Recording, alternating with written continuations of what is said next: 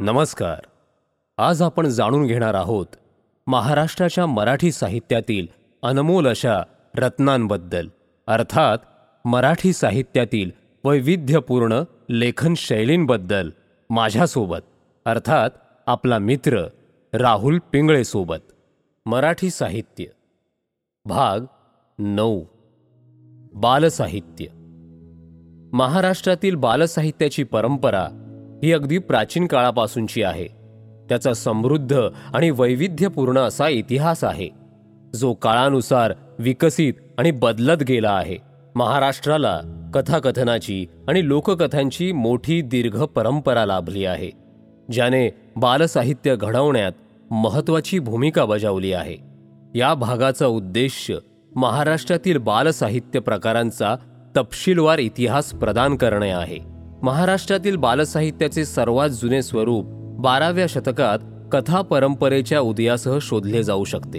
कथा या प्रवासी कथाकारांनी सांगितलेल्या कथा होत्या जे खेडोपाडी प्रवास करत लहान मुलांना आणि प्रौढांना कथा सांगत. या कथा अनेकदा पौराणिक आणि ऐतिहासिक घटनांवर आधारित होत्या आणि त्यात गाणी संगीतसुद्धा असायचे. सोळाव्या शतकात मुद्रण तंत्रज्ञानाच्या आगमनाने कथेची परंपरा मुद्रित पुस्तकांमध्ये विकसित झाली. मराठीतील सर्वात जुने मुलांचे छापील पुस्तक म्हणजे श्रीधर स्वामींनी लिहिलेले श्रीपती चरित्र. हे पुस्तक सोळाशे पन्नासमध्ये प्रकाशित झाले आणि त्यात भगवान श्रीकृष्णांच्या जीवनातील कथा आहेत. पुढील शतकांमध्ये पंचतंत्र आणि इतर भारतीय महाकाव्यांच्या अनुवादांसह इतर अनेक पुस्तके मुलांसाठी प्रकाशित झाली. ब्रिटिश काळात बालसाहित्य प्रकारात लक्षणीय बदल झाले. इंग्रजांनी महाराष्ट्रात आधुनिक शिक्षण सुरू केलं ज्यामुळे मुलांसाठी साहित्याचे नवीन प्रकार उदयास आले. यामध्ये पाठ्यपुस्तके व्याकरणाची पुस्तके आणि इतर उपदेशात्मक साहित्याचा समावेश होता ज्याचा उद्देश मुलांना इंग्रजी आणि इतर विषयांमध्ये शिक्षण देणं हा आहे. मात्र या काळात सुद्धा भारतीय संस्कृती आणि मूल्यांचे दर्शन घडविणारे साहित्य निर्माण करण्याचाही प्रयत्न झाला. या संदर्भातील सर्वात लक्षणीय आणि महत्त्वाची व्यक्ती म्हणजे पांडुरंग सदाशिव साने ज्यांना आपण सगळे साने गुरुजी म्हणून ओळखतो. साने गुरुजी हे एक शिक्षक आणि लेखक सुद्धा होते. ज्यांनी मुलांसाठी भारतीय मूल्ये आणि संस्कृती रुजवणारे साहित्य निर्माण करण्यासाठी आपले जीवन समर्पित केले. श्यामची आई हे त्यांचे सर्वात प्रसिद्ध आणि लोकप्रिय लिखाण. आई मुलाच्या नातेसंबंधांची हृदयस्पर्शी ही कथा मराठी साहित्यातील उत्कृष्ट कथा मानली जाते. विसाव्या शतकाच्या प्रारंभी वासुदेव गोविंद आपटे यांनी आपल्या लेखनात बालसाहित्याच्या विविध पैलूंचे दर्शन आपल्या आनंद या मासिकातून घडवले. बालसाहित्याची खूप मोठी परंपरा आपल्या महाराष्ट्राला लाभली आहे. स्वातंत्र्योत्तर काळात महाराष्ट्रातील बालसाहित्य प्रकाराने नवजागरण अनुभवले. भारतीय संस्कृती आणि मूल्ये प्रतिबिंबित करणारे साहित्य निर्माण करण्याची आणखीन नव्याने आवड निर्माण झाली आणि या काळात अनेक नवीन लेखक उदयास आले.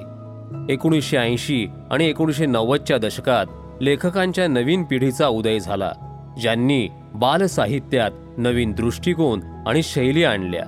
या लेखकांमध्ये रत्नाकर मतकरी विवेक बेळे यांसारख्या नावांचा समावेश आहे.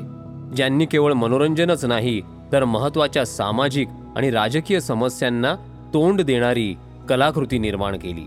अलीकडच्या काळात महाराष्ट्रातील बालसाहित्य सतत विकसित होत आहे.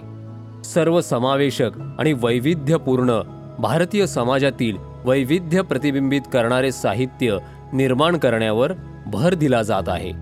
केवळ मराठीतच नाही तर उर्दू आणि हिंदीसारख्या महाराष्ट्रात बोलल्या जाणाऱ्या इतर भाषांमध्येही साहित्य निर्मितीची आवड निर्माण झाली आहे. महाराष्ट्रातील बालसाहित्याच्या शैलीला समृद्ध आणि वैविध्यपूर्ण असा इतिहास आहे जो काळानुसार विकसित आणि बदलला आहे. प्राचीन कथा परंपरेपासून ते आधुनिक बालसाहित्यापर्यंत महाराष्ट्राने आपल्या बालसाहित्यात शैली आणि विषयांची विस्तृत श्रेणी पाहिली आहे. महाराष्ट्रात शतकानुशतके झालेल्या सामाजिक सांस्कृतिक आणि राजकीय बदलांचे प्रतिबिंब या शैलीमध्ये दिसून येते. मला माहिती आहे हा भाग आपल्याला नक्कीच आवडला असेल. तर मग आमच्या या कार्यक्रमाला नक्की फॉलो करा.